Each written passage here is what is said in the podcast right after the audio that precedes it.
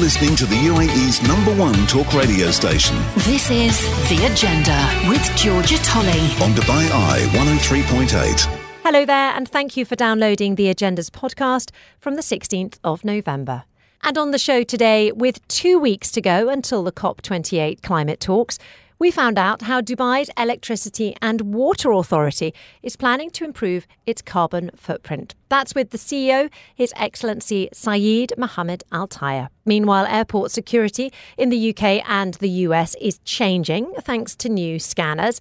Aviation security expert Professor Sheldon Jacobson explained why it's going to make our trips abroad quicker and easier. And you might have thought that the food served at climate change conferences would be sustainable. Well, it hasn't been until this year. And the change is all thanks to a group of young campaigners.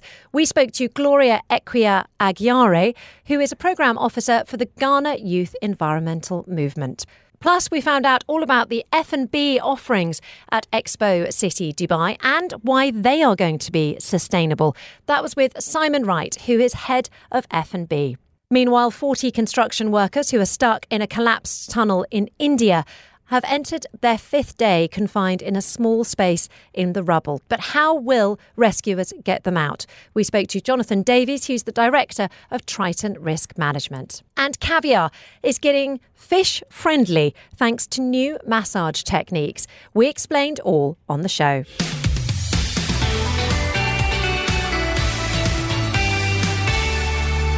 Uh, really good to have you with us here on the agenda. And of course, at the moment, we've got the Dubai Air Show going on. Uh, that is why the Business Breakfast is broadcasting out on location. But it's not the only exhibition in town. In fact, uh, WETEX and the Dubai Solar Show are currently taking place over at the Dubai World Trade Center. I actually headed up there yesterday to take a look at what's going on. And of course, it's a big year because we've just got two weeks now until COP28 starts.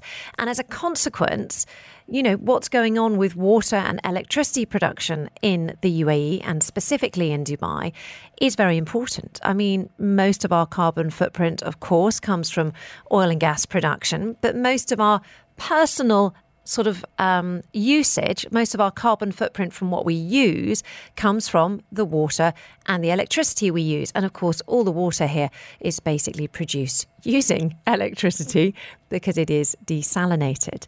So we wanted to get into the details of what, you know, how exactly Dubai is managing its carbon footprint when it comes to electricity and water.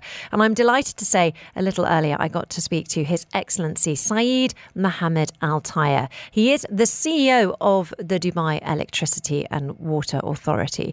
And he explained DEWA's strategies to become more sustainable. Since the future is very clear to us, we have very clear roadmap. We have many initiatives, especially Mohammed bin Rashid Solar Park. Presently, we have more than 2,627 megawatt connected to the grid. Also, we have about 1,800 megawatt, phase number six of PV. Uh, this is, was uh, awarded one month ago. And also, we have the hydro station, I mean, pump storage hydroelectric plant in Hatta. The station will uh, be able to produce 250 megawatt and the storage capacity of 1,500 megawatt hour. And this is the first kind in the, in the GCC region. And also we have the green hydrogen pilot project, which is an operation actually connected to the grid. And this is solar driven hydrogen, and also the production capacity is about 400 kilowatts. And the future will be hydrogen, but I think it will take some time. Uh, maybe within the next five years, we see prices are coming down. Presently, the prices are uh, very high. When it comes to solar power, obviously you're hosting this Middle East solar conference as well at the moment. Dubai really is a leader when it comes to your solar no. parks. You know, the price of solar power has come down considerably as a consequence of these massive parks. Yeah. Are you hoping to export that knowledge or or share that knowledge with other developing countries, for example? Definitely. I mean, we are receiving many delegations from different countries. And you know the why the price is, is down in Dubai? Because we have a clear uh, regulation. We have the structure of uh, the RSP, and they would like actually to see how the prices is coming down. We've seen the prices actually driven since the last eight years from 13 cents to 6 cents per kilowatt. So I think because of the good corporate governance and uh, transparency is there, uh, this is the main reason. How about hydrogen? How is that developing? Because you mentioned there that it is still very expensive, but, but indeed you see a yeah. future for it. Yeah, I mean, hydrogen is uh, really it's very expensive. This project it is uh, actually a partnership between Expo and uh, also Siemens, and total cost of the project was 50 million dirham. So you're considering 50 million for the 400 kilowatt. I mean, unit cost is very high. Now, future is hydrogen, yes, but it is like solar. When we started with solar, it is also about uh, 15 cents. Took us nearly 11 years to uh, bring the prices down. Usually, uh, any new technology, when you try it initial, there is a hike in the price. However, after maybe five years, six years, the price will come down. I mean, from, as I mentioned, 15 cents to PV solar come down to 1.5 cents, actually six fils. But it will take some time, but it will not be immediate. Hydrogen is very clean energy. It is the main part of our strategy, but we have to look into the prices. It is very important because we cannot buy at higher price. I'm very interested by the uh, hydroelectric project. It's up in Hatta, isn't it? Is that nearly finished now? Has it almost started producing electricity? No, no. I think it will take another one year. You know, the situation is there. It is very difficult because you need to break the mountain. You need to make tunnels. Uh, it is not easy. It is not like open land. So civil work, it is very hard and very difficult.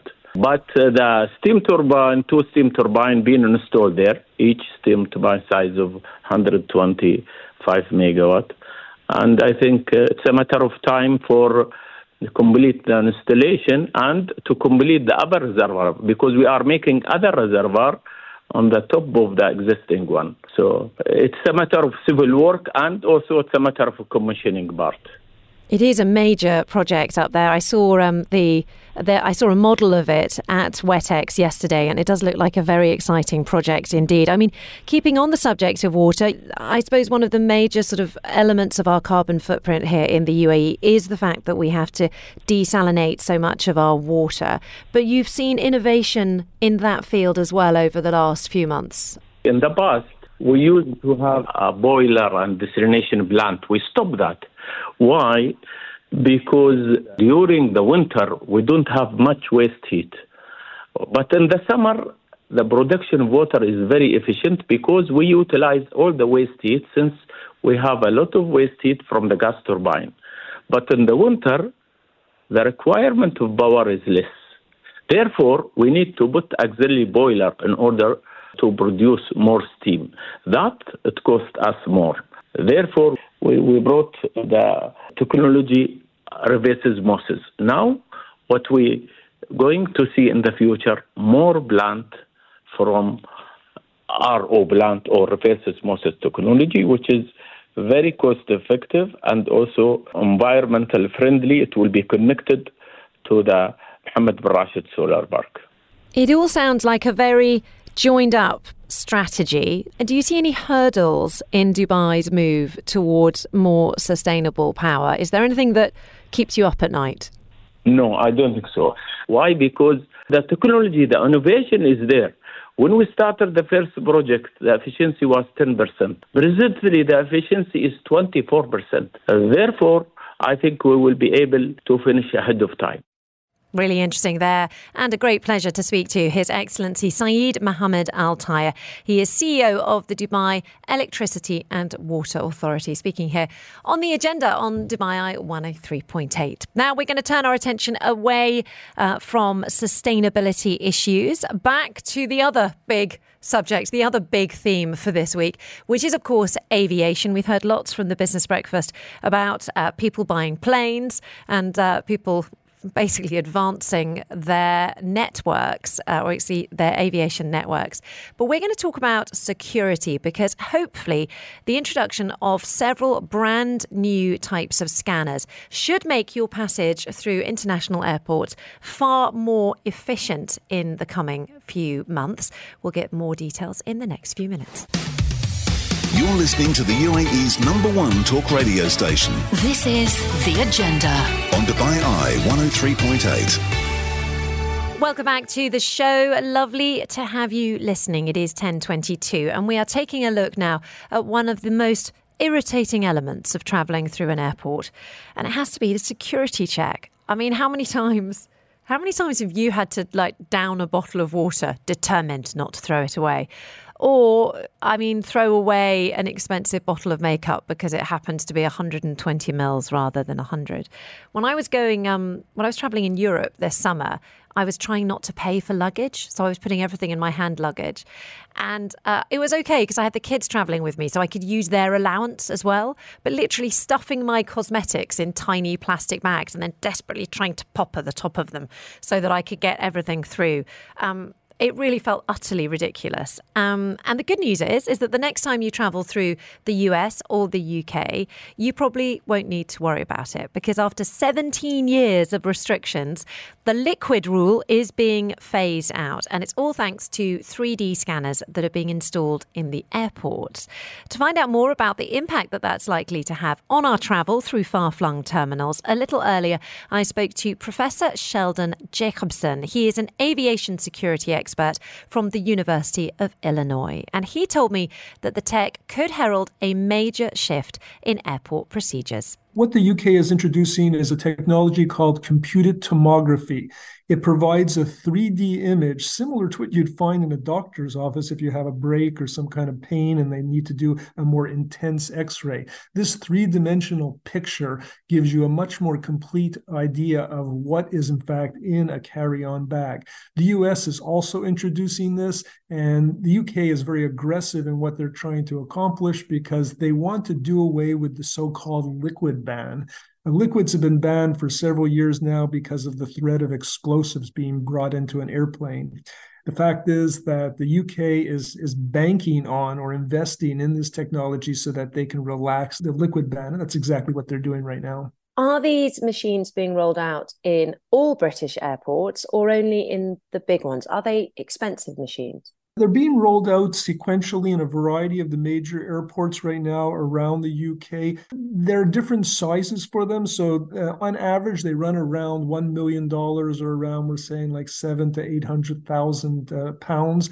Uh, they are expensive and they are sophisticated and they use some artificial intelligence to do some interpretation based on the software they input. So, this is a game changer because it's such a great capability. It has the ability to look at potentially liquids and other items in three dimensions to discern whether, in fact, there is an explosive in a carry on bag. However, you have to be careful because ultimately it's not the threat that's the problem, but it's the threatener, the bad actor who's doing this. And those devices don't do anything about them. So the United States and the UK are a little different right now in how they're trying to use these devices in the sense that the UK believes that they can do away with the liquid ban because liquid explosives are a real risk. The United States is a little more measured and cautious that they realize that the multiple layers of airport security are such that they don't want to do things too quickly. And the, this measured approach means that the UK is being more aggressive, the, the, the US is being a little more concerned, shall we say, or slower and, and more paused. How is it that countries gauge the security risk of each and every passenger? Is there a specific of doing it in the industry? Well, every every person carries with them risk. The good news is that almost everybody has very little risk. Most travelers are completely benign to the system. If that wasn't the case, we'd have problems, obviously. However, because of that, you're trying to find a needle in the haystack.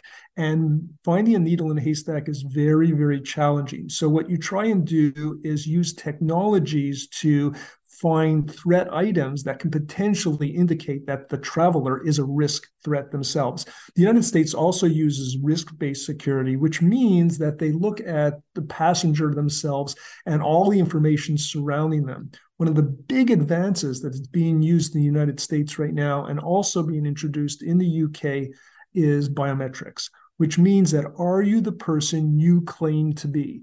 And that is a game changer. That is really going to transform airport security, not just in the short term, but over the next five and 10 years, so that at some point, who you are is going to be even more important than what you're carrying. That's so interesting to hear about because I think we have the biometric devices here in the UAE. They just seem to read your iris or read your face as you go through the automatic scanners. And of course, that's reduced the amount of border staff that are needed. This is a game changer because anyone who wants to be a bad actor and cause harm in the air system, the last thing they want to do is expose who they are.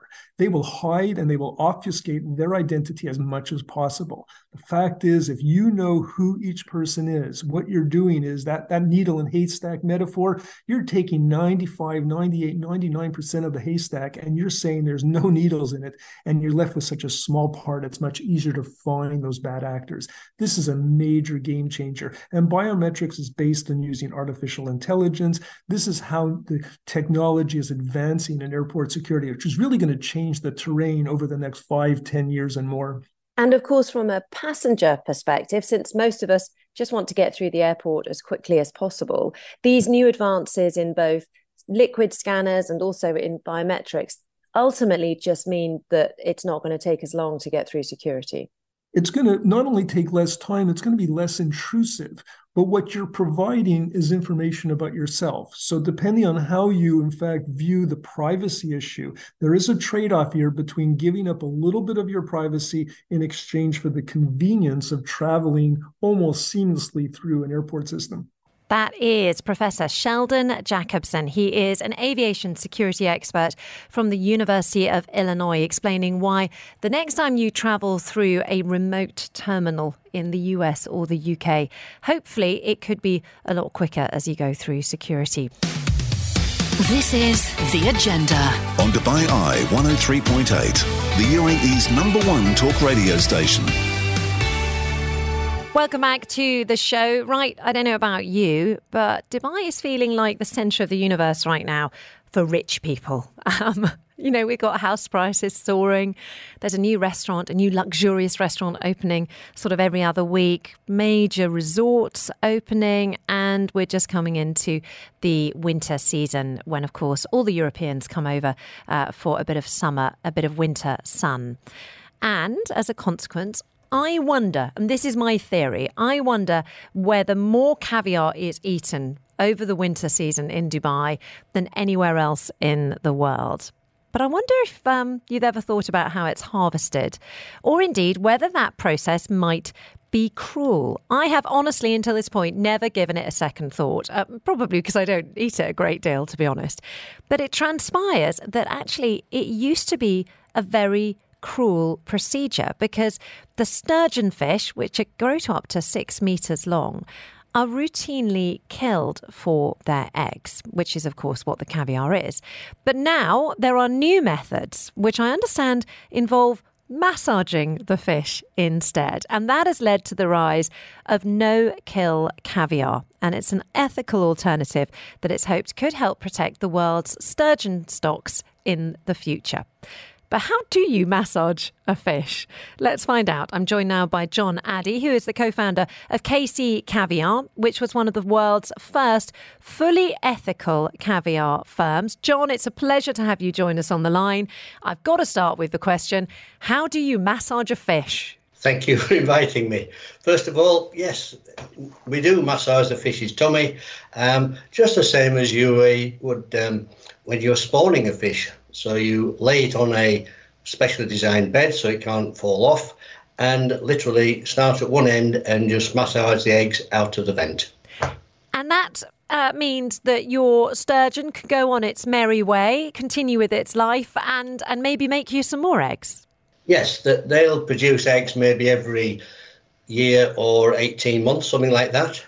But the the main point that we're trying to get across to people is you don't have to kill sturgeon. And we've been to a couple of sturgeon caviar farms about uh, 10 years ago, and we saw the process that other farms put the fish through, which is horrendous. I won't even bother to try explain on here, but it is it's horrendous. So we decided that we would try find a way to produce the caviar without killing the sturgeon. We came across a process which is being used in Germany, and um, we signed up to that. And um, up until today, we're the only caviar farm in the world actually producing caviar on a no-kill basis using that process. Is it more expensive? Does it make your caviar more pricey? Or, or actually, you would have thought that because you're not killing the fish, surely that's actually uh, better for your bottom line. Yes, over a period of time, our process will be cheaper. However, the way that the traditional farmer kills the fish, he has fish which are in a lake, he nets the lake, catches all the fish, and kills every one of them and takes the eggs out of the fish. We don't do that. Our process probably starts about six months before we actually take the eggs out because we start, um, we control the water temperature, we control the lighting, we control the water quality, we control the feeding program, we know how much food the fish has eaten, and we also handle the fish almost every day. And that is to so get we, the fish used to being massaged, so to speak. Exactly, exactly. Yes. So we will actually lift her out of the water and put her back, back in the water, so she knows it's not a bad thing. You know, we just lift her up, put her back down again, and that's the end of it. My goodness me, that sounds like you have much more of a, a, a farmer's relationship with the fish. You know, much more like farmers who own cows and goats, for example. Whereas in the past, it sounds like the, the farmers never really engaged with the animals themselves until they were ready to kill them. Well, actually, up, up until about um, 10 years ago, caviar wasn't made by farmed sturgeon. It was sturgeon which they'd caught in the rivers and the lakes and the seas. And um, they just caught them, killed them, took out the eggs, and then took the eggs to somewhere to get them repacked. So, yeah, nobody had a relationship with the sturgeon until we came along. How many do you have? Not many. We we had 468 um, until pre-pandemic time, and then because of the pandemic, there were all sorts of issues that we had, and so we had to remove the move the fish and move to a different farm, and so now we're building a completely new farm, which which is not so much a sturgeon caviar farm, it's a sturgeon preservation and education centre. So, really, what we're trying to do is educate the public all around the world about the sturgeon and the plight. Um, the the fish which are actually out in the wild at the moment, so this is wild adult sturgeon, is less than 700. Really? In the whole world. What? Yeah. Really? In the whole world, less than 700. My goodness, no um, one talks about the no one talks about sturgeon in the same way as they do, you know, endangered rhinos, but that's about the same number, isn't it? Actually, sturgeon is the most endangered species on the planet. That I mean that So is, there are more rhinos than there are sturgeon in the wild. This is absolutely extraordinary. I'm learning so much from this interview. So tell me, if you are going out to eat today in Dubai and you're asking for caviar, how can you be sure that it's cruelty free? Or sadly, is the reality that most of it is from killed fish? We can only produce so much in this country, and we sell out every single year. And that's a, that is a big problem so we're encouraging farmers all around the world to come see us, and we'll tell them what to do, how to do it, and um, help them. Because we don't see them as competitors; we're seeing them as helping us on our voyage, and our voyage is to help save the sturgeon. So if a a, a company came to us and they were in Dubai um, or they're in um, Timbuktu and said, right, we would like to open a sturgeon caviar farm. What do we do? We'll tell them. John Addy, it is a great pleasure to speak to you. Thank you so much for your time. Uh, John is the co founder of KC Caviar, uh, which is one of the world's first fully ethical caviar firms.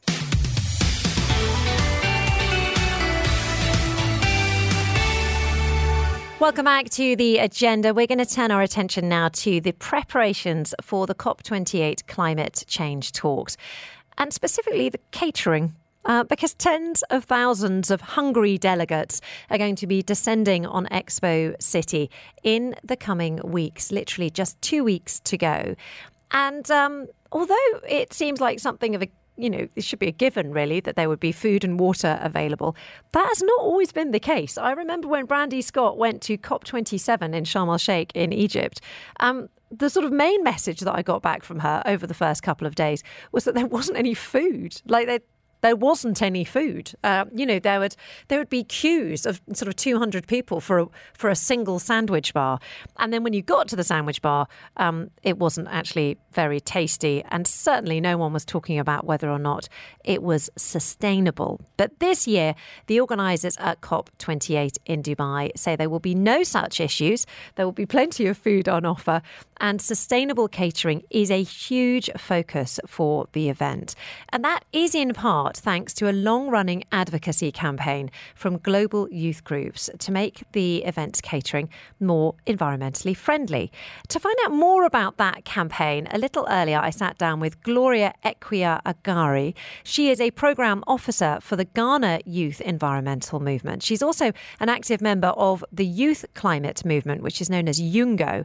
And she said that their, their basically their campaign success has been a very long time coming over the past three and a half years, we've been asking at COP host countries to provide catering menus or feature climate friendly uh, food at this largest or the biggest climate conference to reflect the urgency of climate crisis and also set a precedent for putting food system transformation on the menu. So that has been our objective. And I understand that this year, for the first time, you have had some success. You you feel your voices have been heard. Yes. Earlier this year in April on Earth Day, we sent a letter to the COP28 presidency. This is under the umbrella of YOUNGO Food and Agriculture Working Group, which I'm a member of, and then Food at COP campaign, which is also under YOUNGO. And we did this with the support of ProVeg International. We wrote a letter to the COP28 presidency, requesting him to ensure that the food served at COP is climate friendly. We wanted to ensure that three quarter or 75% of the food served at COP is plant based. And then also we added that this food should be affordable because we know we have young people even coming in from diverse backgrounds who do not have enough money to buy food or to get food from these big conferences.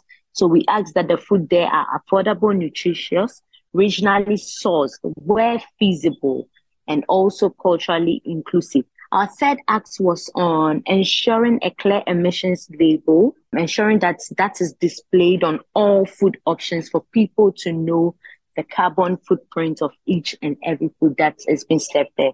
So yeah, from there we had a response from him in May and that really boosted our confidence to push this campaign further. So that was how it started. His response was very positive.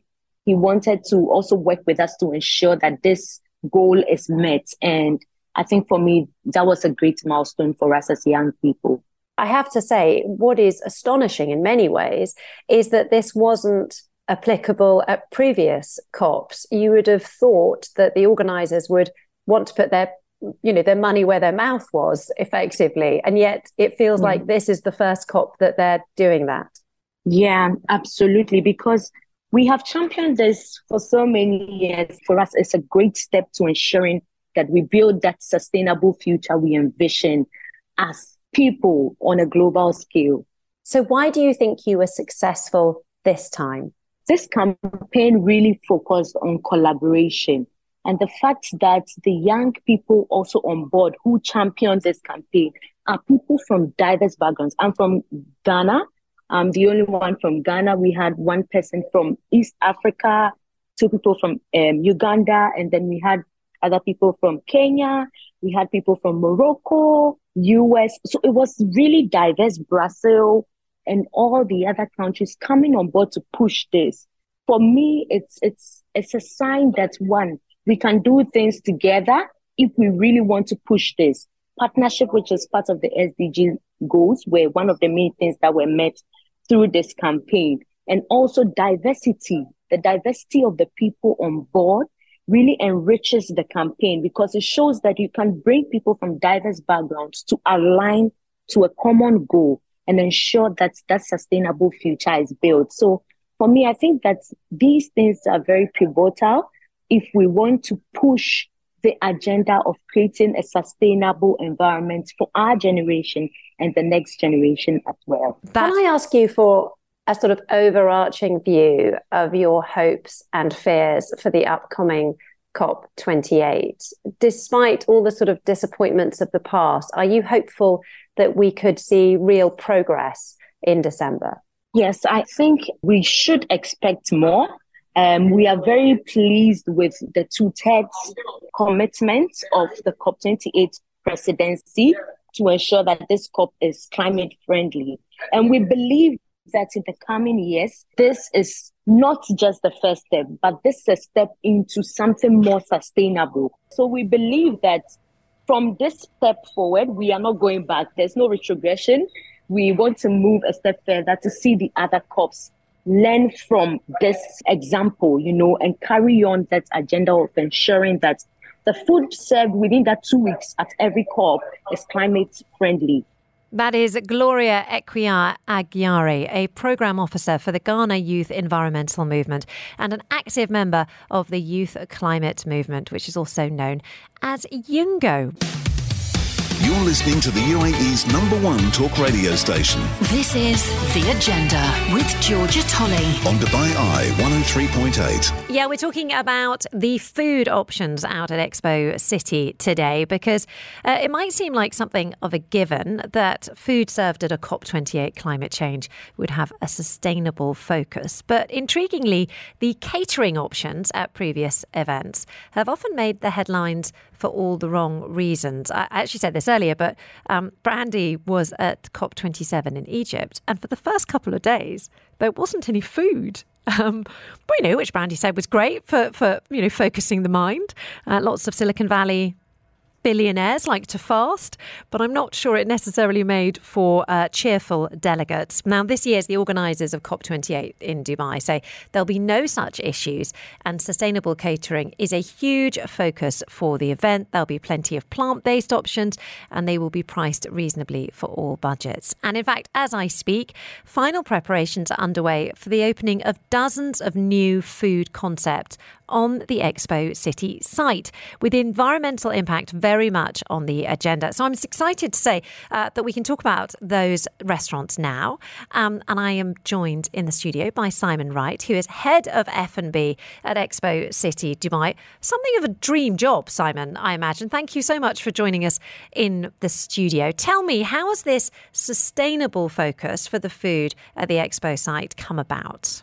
So I think um, it's really always been a key pillar of every sort of everything that happens at Expo City, uh, and and certainly around the food and beverage offer. Um, having been involved pre-event time, during event time, it was always a, a, key thing that was looked at at every single point. You know, the the type of chefs that we were working with, their commitment to sustainable practices, um, food safety, food security. Um, you know, down to the basics. You expect things like the, you know, using the right packaging, working with the right level of products, and being very plant forward uh, in the offers that we were doing as well. So you were in charge of F and B for Expo 2020 as well, then? Yes, yes. Oversaw oh, the, wow. the, commercial F and B at the time as well. Ran a few operations, uh, looked after the marketing and the uh, and the strategy around the food and beverage offer. So yeah, uh, second time I'm getting to do the uh, kid in a candy shop type uh, uh, yeah. opportunity. So yeah, you're exciting. lucky. All these uh, brand new concepts, and obviously the legacy of Expo City was in part laid out. The, you know, plans were already laid out. You know, even when Expo 2020 was first conceived. Yeah. Okay, so tell me what we've got to look forward to then. So we've got some really exciting things coming up. Um, we've we've tried to get a balance of of new, interesting, and innovative food and beverage. Um, we've got a few local favourites that are coming to join us. Uh, initially on a sort of a pop up seasonal basis. So looking at the next six months, uh, they're all starting to open up at the moment. We've got some wonderful local sort of uh, favourites such as Reform, Bistro Des Arts, Vietnamese foodies. Uh, the Yamanote team are coming to do a wonderful new development of, of theirs. So they're going to actually start doing some Japanese comfort food for lunch and dinner on top of all the wonderful uh, bakery products. So we're very excited to have those guys joining us. Uh, we've got a few expo favourites that are coming back to life as well. So there's uh, uh, another bread ahead um, store Yes, reopening for the, the wonderful donuts. donuts, donuts and pizza. That keeps everyone uh, with a big smile on their face. Everyone loved the donuts. Exactly, yeah. And, you know, I was a journalist during that time, so I got 15% off. There were a lot of donuts in my house during that time. It's fair to yeah. say. Not not great for the waistline generally. Though some No, of us a found out. disaster. It was a but, uh, disaster, yes. Uh, put a, put a smile on everyone's face. Um, we've also got floozy cookies coming back, um, and also the wonderful Al Alkebulan for world's first African dining hall, uh, all ready to reopen uh, in the next couple of weeks fully as well. So that's exciting. And on top of that, we've got some wonderful new first to market concepts, and we've tried to get a balance with. Uh, some international chefs uh, coming to do some interesting but accessible offers for us as well. There's, this is not about doing sort of lots of swanky fine dining. It's about doing very accessible offers. So there's something there for everybody. Uh, we've got the wonderful chef Tommy from Baron in Beirut is doing his new assembly concept. So wonderful sort of Eastern Mediterranean flavors. Uh, Rohit Ghai, the Michelin star chef from London, uh, opened his lovely new Gop and Shop for us, just opened up last week. Amazing Indian street foods happening in there. Uh, we've got Ollie Dabbous from London, the Michelin star chef, is doing his lovely Hideaway Cafe. Um, we've got uh, Chef Sarah um, Aqel doing Safar. Um, so uh, she was the head chef and the, the sort of the creative drive behind Fi'lia at the SLS Hotel. So this is her first standalone Wow. restaurant uh, chef um, uh, Faisal Nasser as well, coming to do a wonderful Manushi concept. So lots of different things happening and uh, all coming to life over the next few weeks. I mean, that is a lot of food and beverage options. How many is that that you just listed? Like, are you doing like 20 or 30? Uh, I think we I think we end up with 28 different food and beverage offers that will be there sort of uh, in permanence, uh, launching over the next few weeks and then continuing to the future. But I know I'm supposed to talk to you about sustainability, and I, and I will ask you another question in a sec. But realistically, there aren't that many people living and working out there yet. So is the aim to sort of make Expo City a foodie destination as such? Are you, hoping that these F&B offerings will be a reason for people to go out to Expo City? Yeah, absolutely. I mean, I think we, we all know we know about Dubai's love affair with the, with the food Yes. restaurant going out industry. It's a, it's a key part of entertainment of everyone's life here.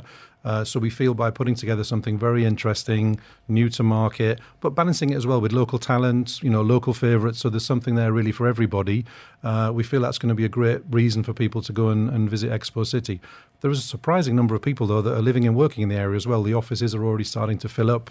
Uh, you've got Expo Village next door as well, with people already living there, uh, and and people coming at the weekend just you know to to sort of visit what's such a beautiful walkable site. Um, so we've, we've got people coming, and we've got some interesting other events and festivals that we'll be announcing over the next few weeks as well to give even more reasons to go there. It is gorgeous. Um, I'm sure Jen won't mind me saying that producer Jen has chosen to live out there and she genuinely loves the site as well. Let's talk about sustainability just for one last question.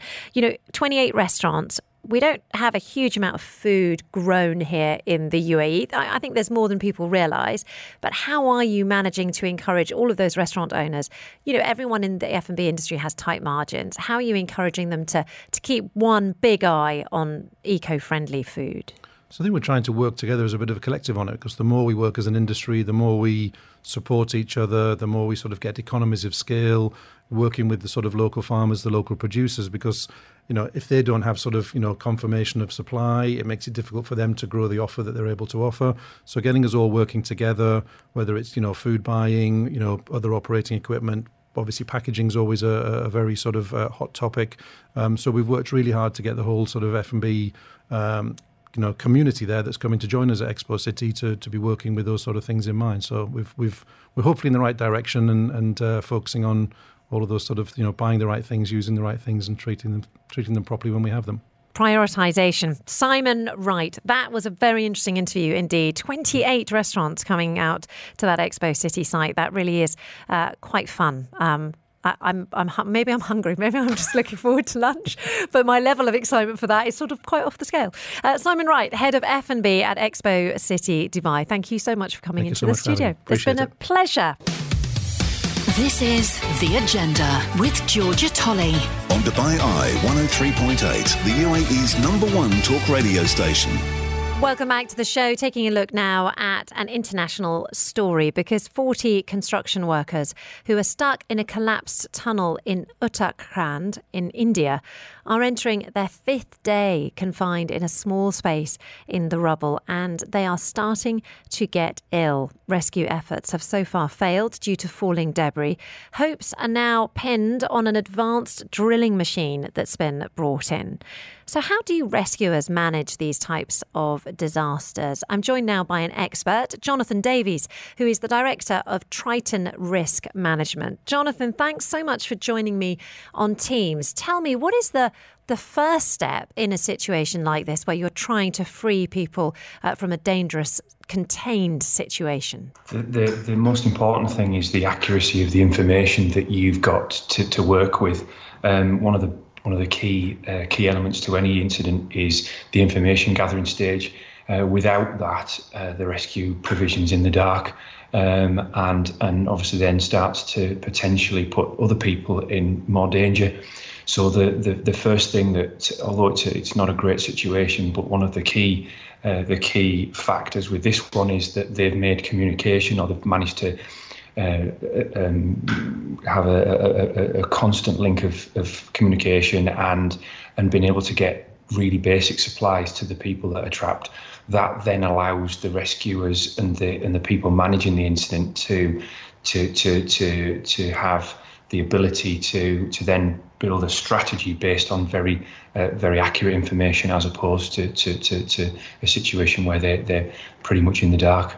It must be very tempting to to rush in, uh, you know, especially if you get a sense that you know a further collapse at any minute could put these people at, at further risk. But I guess once you've got your strategy, is it then often about the proper machinery in these situations rather than people just trying to dig them out? I think I think again one of the one of the key things that that um, historically has been uh, been been sadly um, learned the hard way is not to put anybody else in danger and and there's there's there's there's many an occasion where where with the best will in the world and it's all been done with, with the right intentions sadly other people have lost their lives um, in the in the uh, in the uh, in the attempt to, to rescue others so it, it's as much as we, as much as I'm sure everybody there wants to get these people out as soon as possible. It, it's the, the the key thing is not to have further casualties on the rescue side. So whatever whatever uh, whatever strategy, whatever means and methods are looked at looked at, the the key thing is not to put anybody else uh, in danger or as or, or minimise that danger as much as as much as you can. Clearly, in a situation like this, there's always going to be a level of danger, but it's got to be dynamically assessed so that so that it's it's that the balance is always risk versus benefit. Um, and in this situation right now, as long as the status quo can be maintained and the people are relatively relatively comfortable, I appreciate it's not great and they are, you know, it won't be a particularly uh, uh, particularly nice environment to be in. But if as long as the status quo can be maintained, then then the rescue effort needs to be a little bit more calculated. And it, and, it, and and and again, the, the the level of risk that you put the rescuers at would would need to would need to reflect that. Jonathan Davies, I really appreciate you joining us on the line. Thank you very much uh, for talking to us on the agenda on Dubai Eye 103.8. Jonathan Davies, there, the director of Triton Risk Management. Uh, we will be checking back in with Jonathan as this story develops, and, and fingers crossed uh, that new drilling machine will indeed enable those four construction workers to be released.